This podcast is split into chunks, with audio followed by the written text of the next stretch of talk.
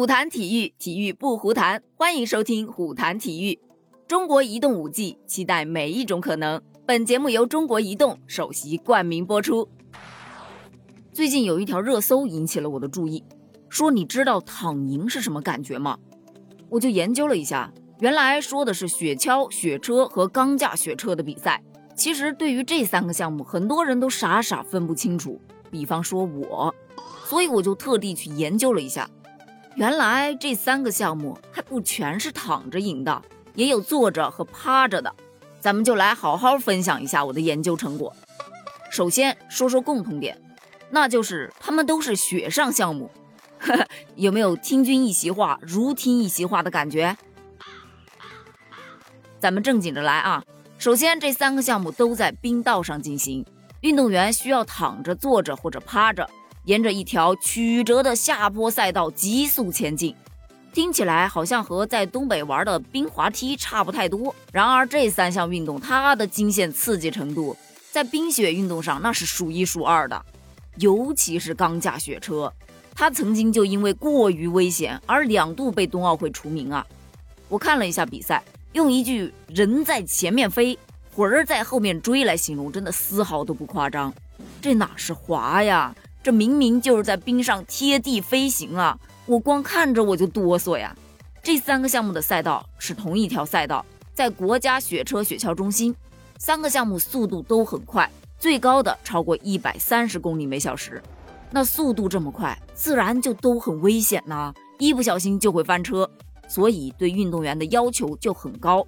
这三项运动都要求运动员必须具备获得最大初始速度的能力，以及灵活控制肢体、维持身体或器械的平衡，以适应速度持续增加的能力。那说完了共同点，咱们再来说说他们的不同点。第一个不同点，名字不同。又说了一句废话，对吧？啊，咱们还是说回正经的，器具不同。你看啊，雪车，它是一个车体。从外观上看，就像是一辆敞篷汽车，不仅有底盘，它还有方向盘和车棚。选手是坐在里头比赛的，它也被称之为冰上 F1。它的雪车的车尾部装有制动器，舵手呢就通过雪车内的两个把手来控制滑轮的系统，驾驶雪车。而钢架雪车就不一样了，钢架雪车又被称为冰上俯冲机，它没有转向器和这种制动的装置，它看起来更像是一块板儿。底部是由铅块加重的骨架和两根固定的管状钢刃组成，车体前后装有缓冲器，中间装有把手。这个把手啊是供运动员出发的时候推动雪车使用的。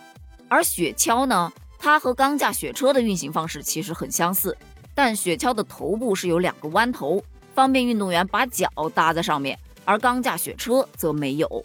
那第二个不同就是滑行方式的不同。咱们刚才说到了，有躺着的，对吧？有坐着的，有趴着的。那雪车就属于坐着滑的那种，就是面向前方，坐着往前滑。而钢架雪车就是趴着的，头在前头，脚在后头，这么趴着往下滑。而雪橇呢，那就真的是躺着滑的，脚在前面，头在后面，往雪橇上一躺就可以走了。下一个不同点就是它们的起步方式不同。雪车起步的时候是运动员先奔跑着将车子向前推一段距离，获得了初始速度之后，就依次跳入车体当中。钢架雪车呢，同样是起步时运动员抓住车上的把手，推动车体快速前进，获得一个初始速度，然后运动员就跳上车体趴在上面。相比前面两项运动都有跳的姿势，雪橇就没有了。雪橇是运动员直接坐在上面。抓住赛道出发处两侧的把手，通过前后摆动来加力出发，之后再通过手指部分带有钉子的手套在冰面上爬冰来进行加速。等他觉得嗯这个速度不错之后，他就平躺着开始滑行。那第四个不同的就是他们的平均时速是不一样的。雪车的平均时速在一百公里左右，最高可达一百六十公里；而钢架雪车它的平均时速可达一百三十公里。而至于雪橇，在运动员出发的二百五十米左右距离后，就能够达到八十公里每小时的速度。我现在是已经能很好的去区分这三个项目了，你可以了吗？总结一下啊，这三个项目都非常的危险，所以每一位参与的运动员都是真勇士，为他们加油呐喊吧，加油！